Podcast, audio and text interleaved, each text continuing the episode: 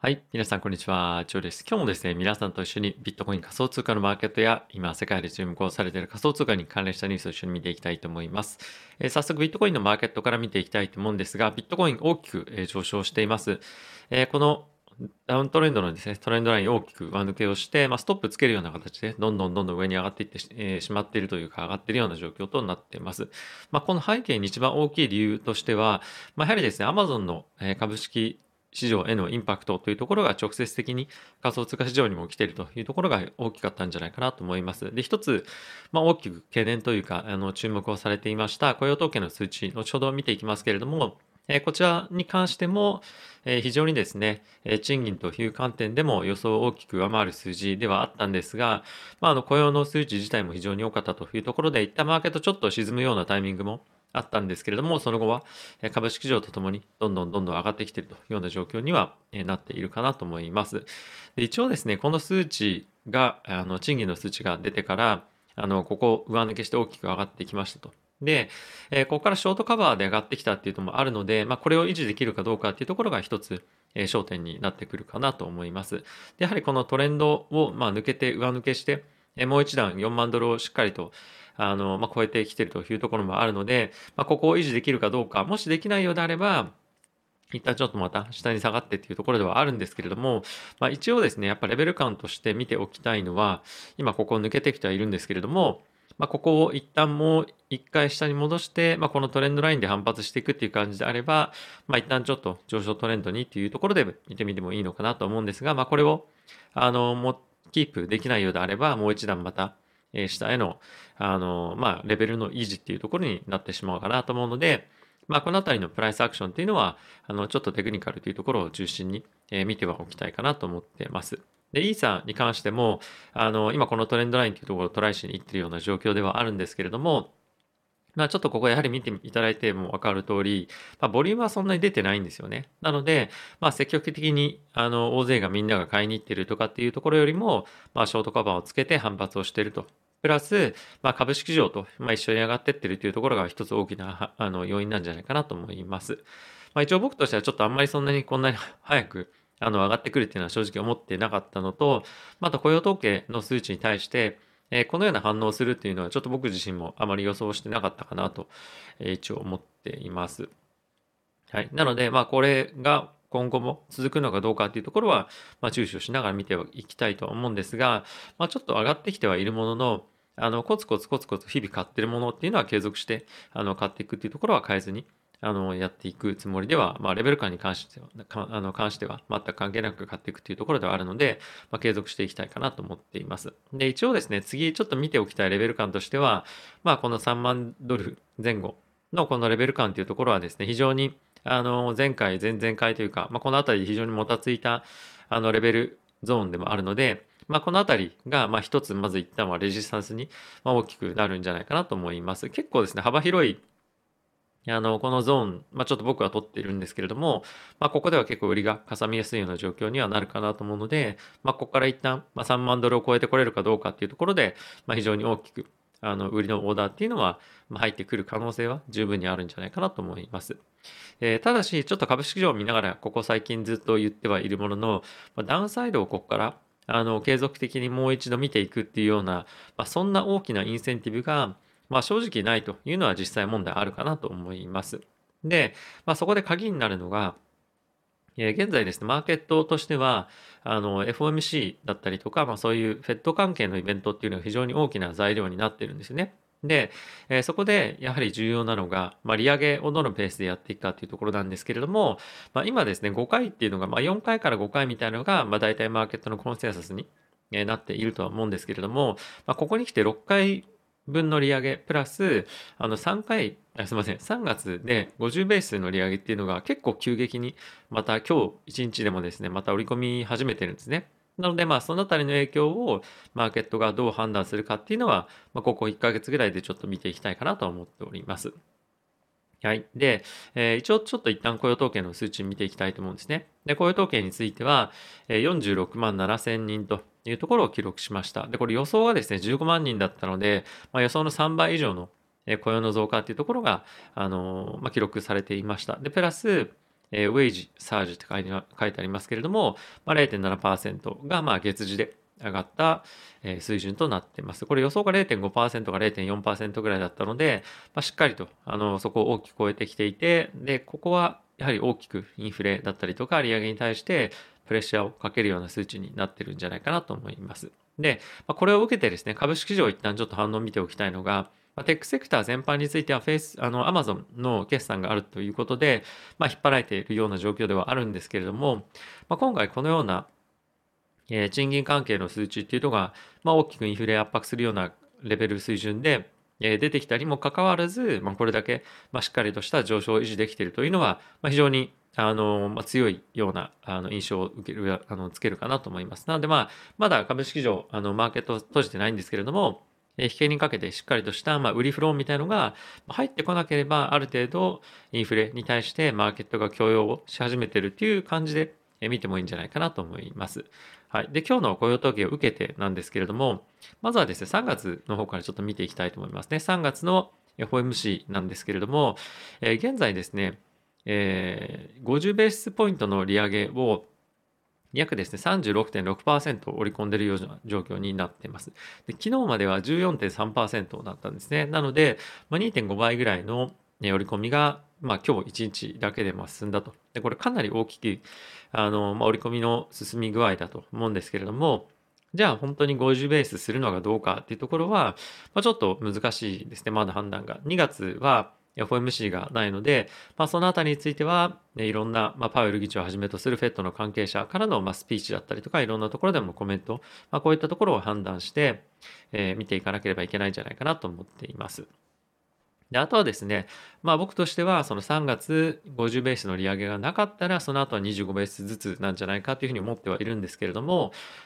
結構ここ最近の、今日のこの雇用統計を受けて、いろんな人々がですね、また予想を出してるんですけれども、6月だったりとかのタイミングで、一気に50ベースポイント上げるんじゃないかっていうふうに言い始めてる人もいると。なので、最初は緩く始めて、途中でグッと一気に織り込むっていうようなことを見てる人も少なからずいるというような感じに今のところはなっています。あまりその50ベースポイントの利上げをしますよというふうに言ってる人っていうのは正直そんなにいないんですよね。なんですが、一部ではそういった声もさらに出始めているというのは一つ興味深いポイントかなと思っています。あとはですね、12月までのタイミングで今のところは5回利上げが昨日の段階でも6割とかっていうところを6割7割ぐらいですかね、織り込んでるっていうような話だったんですが、今日の時点だともうですね 85% ぐらいもう織り込みにいってしまっているような状況になっていますと。これ結構面白い傾向というか、まだマーケットとしてはそんなに6回利上げっていうところに対してフォーカスだったり議論がそんなに正直いってないかなと思うんですけれども、一応そのトレーダーの今の予想というところで言うと、こういったところまで織り込んでると、6回利上げを強く織り込みに始めているというのは非常に面白いかなと思います。逆に言うと、その7回利上げというところも、20% ぐらいは織り込んでいるので、ここがどういうふうに本当に、織り込みをさらに進めるか、プラス、それが本当に現実的に、利上げしそうなのかどうかというところももう一つポイントとして、見て、そのあたりのバランスを見ていくことで、もう少しマーケットが、ちょっと株式のマーケットだったり仮想通貨のマーケットが少し楽観的すぎるんじゃないかとか、どっちの方向に比重を置くのかとかですね、そのあたりを分析というか考えていきたいなと思っております。はい。で、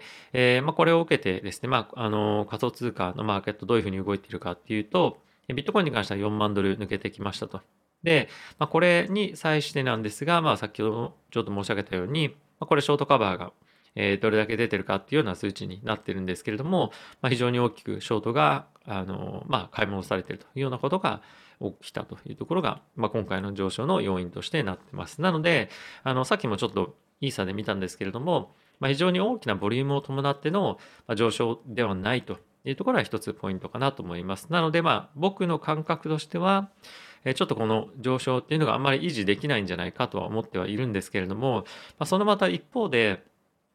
ショートを持ってる人たちというのは一定程度まだまだマーケットには存在すると思いますし、まあ、まだここから売ってくるという人もいると思うんですけれども、またそれをもう一段踏み上げるような形で、まあ、上がっていく可能性も、まあ、ショートカバーベースでですね、あるんじゃないかなと思います。なので、まあ、そこはちょっとショートカバーの人たちの動きに寄ってしまうかと思うんですけれども、まあ、このあたり結構そのミックスのフローが出やすいようなポイントかなと思うので、注意はしておきたいかなと思います。まあ、ただしちょっと新規での大きくロングを入れるタイミングとしては、そんなに良くないというか、ちょっと入れづらい、やっぱ FOMC があって、それが25ベースなのか50ベースポイントなのかっていうところの話の中で、少しちょっと入ってきづらいような、ロングでは入ってきづらいようなタイミングでは、短期ではですね、ちょっとは持っております。ただし、長期で見るというところであれば、そんなに悪くないエントリーのポイントにはなってるんじゃないかなと思うので、そのあたりは、どれぐらいの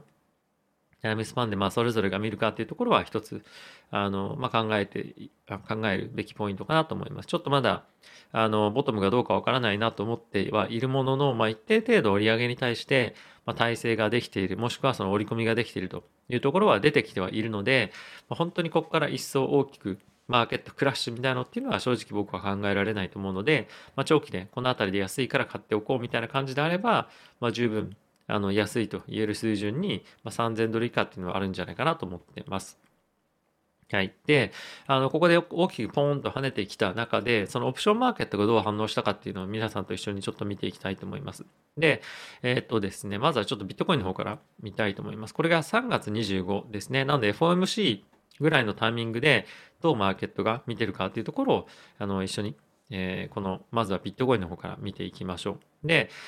おとといに関してはものすごくこの3万ドルのプットオプションの売りっていうのが単独でドーンと立っていた感じだったんですけれども、昨日今日というこの流れを受けて、もちろんアップサイド4万ドル超えるような水準へのコールのオプションっていうのも結構買いが入ってきているような印象があります。で、そうは言っても結構ですね、この3万ドルというところのみに大きなそのオプションのプットオプションの買いというところが入っていたのが、その周辺にもかなりですねボリュームが出てきているというのが一つあると思います。ボリュームが出てきているというのはプットオプションの買いがしっかりと入ってきていると。なので、この構図をちょっと見てみるとかなりミックスビューっていうような感じになってきていると思うので、ちょっとビットコインとしては、どちらかというと、プットオプションの方が買いが多いんですけれども、今ちょっと方向感としては分かりづらいような状況にはなっているんじゃないかなと思います。で、従来の傾向としては、ビットコイン仮想通貨のマーケットのオプション市場ではコールオプションを買う、アップサイドを狙う方向のオプションの買いっていうのが圧倒的に多いっていうのが通常なんですね。ただし今に関しては若干そのプットオプションダウンサイドを見る方向の買いというところが非常に多く入っているっていうのは、やっぱりそれだけまだダウンサイドへの警戒感っていうのが非常に高いっていうのはあるんじゃないかなと思います。あとはここに来てコールオプション、今非常にボラティリティが下がってきているので、このコールオプションとプットオプションを両方買って、大きくマーケットがどっちかに動けば、それで OK っていうようなポジションを取ってる人も少なからずいるんじゃないかなと思うので、そういったところの背景がこの両方にポジションが大きくアップサイドもダウンサイドも両方大きくポジションが取られているような一つの要因とも言えるんじゃないかなと思っています。はい、で続いてイーサなんですけれども、イーサはですねかなり売りに偏っている、売りというかダウンサイドを見る方向に偏ってきているというような今状況かと思います。ここでやっぱり3000ドル近辺まで上がってきたところもあって、このタイミングを狙って、結構そのダウンサイドを狙うプットオプションへの買いというところが非常に強く入っているような印象です。で、その一方で4000ドルというところをめがけてのコールオプションも入ってきてはいるんですけれども、これはさっき言っていたようにコールオプションとプットオプションを一緒に買う、ストラドルっていうふうに言うんですけれども、そういった大きく動けばマーケットがですね、大きく動けば勝つみたいなポジションも取ってる人たちも一定程度いるので、こういうアップサイドもここでダウンサイドも両方に一気にドーンと増えてるっていうのは一つあるかと思いますが、やっぱりイーサの方に関してはかなり、ダウンサイドの警戒に寄ってるというところは一つ、あるんじゃないかなと思っています。はい、この辺りを見てみると非常に市場の警戒感っていうのはまあ、今株式だったり仮想通貨も含めて上がってきてますけれども、まだまだ残ってるっていうのは一つ頭に入れておいた方がいいのかなと思っています。はい、でここからちょっと仮想通貨のニュース入っていきたいと思うんですけれども、まずはですね、三井物産が、現物の、金、延べ棒ですねにペックした、連結させた、暗号資産を発行するということを発表していました。でこれ日本で発行するらしいんですけれども、一応ですね、この名称が ZPG という名前で、やるそうです。でこれがどこに上場するかとか、どういう形で販売していくかっていうのは正直まだちょっと分かってはいないんですけれども、結構面白い、日本で初めての取り組みなので、今後こういったところにどれだけ需要があるのかっていうのは、ちょっと注目して見ていきたいなと思います。実際問題、そのゴールドを買うというのは正直あまり、なかなかその保有する、保管するという観点で、あまりその現実的じゃないよねっていう話が、やっぱりこのビットコインが出てきてから非常に多く議論されているポイントだとも思うんですね。ただしその一方で、じゃあこれが暗号資産になって、今よりそのETF みたいな感じで、保管も非常にしやすいで、かつ保管料もかからないというふうになった場合、じゃあそれって金を買うという方向になるのか、もしくは別にそんな金ってもう価値ないじゃないですけども、価格もここ最近動いてないし、あんまり興味ないというふうに一般のトレーダーの人というか、取引をしている投資家の方々が考えるのかどうかっていうのは、興味非常に面白いなと思うので、湧いているような状況かと思っています。はい、このあたり継続して見ていきたいと思います。はい、次なんですけれども、ARK のこのキャシーさんのですね、ARK インベストが今後ですね、ベンチャーファンドを立ち上げると。でこれまでは ETF を運営していて、かつ上場株専門ではあったんですが、今後ですね、ブロックチェーンに特化したベンチャーファンドをやると。でこれっていうのはやっぱりここ最近非常に株式市場というところで勝負するのは、やっぱりこのキャッシーさんだけじゃなくて非常に難しくなってきているんですよね。で、その一つのやっぱり理由として、バリエーションが非常に高いというところと、あとはちょうど金融緩和の縮小というところを、今ちょうどそういう転換点に、今来ているというところが一つあるんじゃないかなと思いますし、あとはですね、かなり多くのヘッジファンドだったりとか、上場のマーケットで勝負していた人たちが、上場前のプライベートのマーケットにどんどん今入っていってるんですね。でそうすることによって、上場させるタイミングでのバリエーションをできるだけ高く、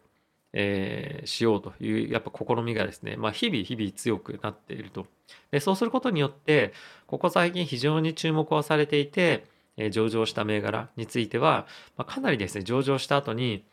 30%、40% 落ちてるっていうのはざらにあると思うんですね。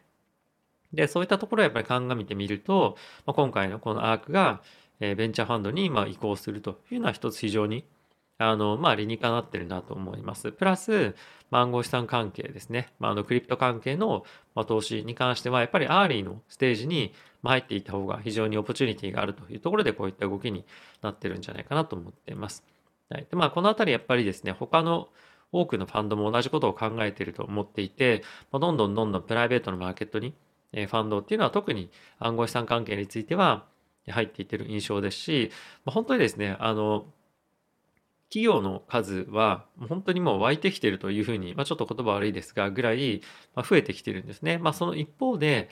少しずつですね、お金がつかなくなってるっていう話も、新しいベンチャーの企業にですねっていうのもあるので、実際その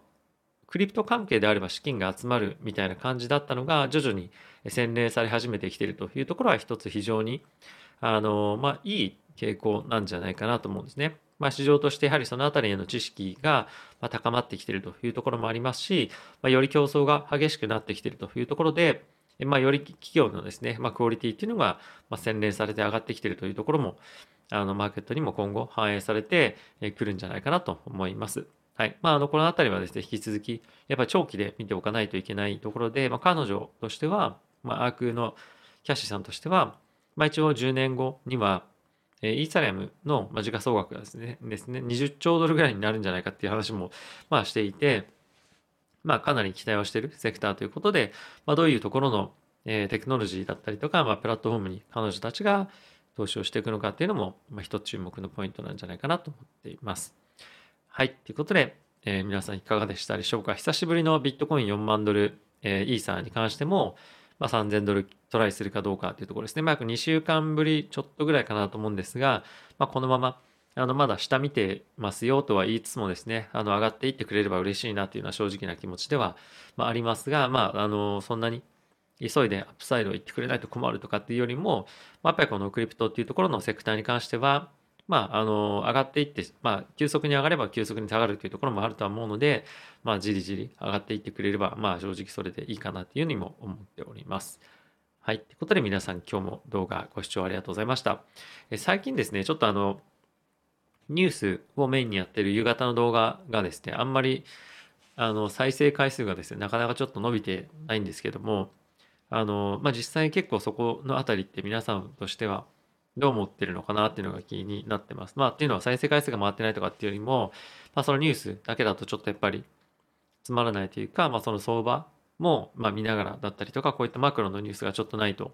あんまりとかっていう感じなのか、ちょっとそれから1日2本は別に動画いいかなみたいな感じなのか、ちょっとご意見とかもしあれば、いただけたらなと思ってます。もちろん皆さん忙しいので見れるタイミングで見ていただいているっていうところはあると思うんですが、実際そのニュース配信する需要っていうところに対してどう考えているのか、もしご意見ありましたらコメント欄にいただけると嬉しいです。はい。ということで皆さん今日も動画ご視聴ありがとうございました。また次回の動画でお会いしましょう。さよなら。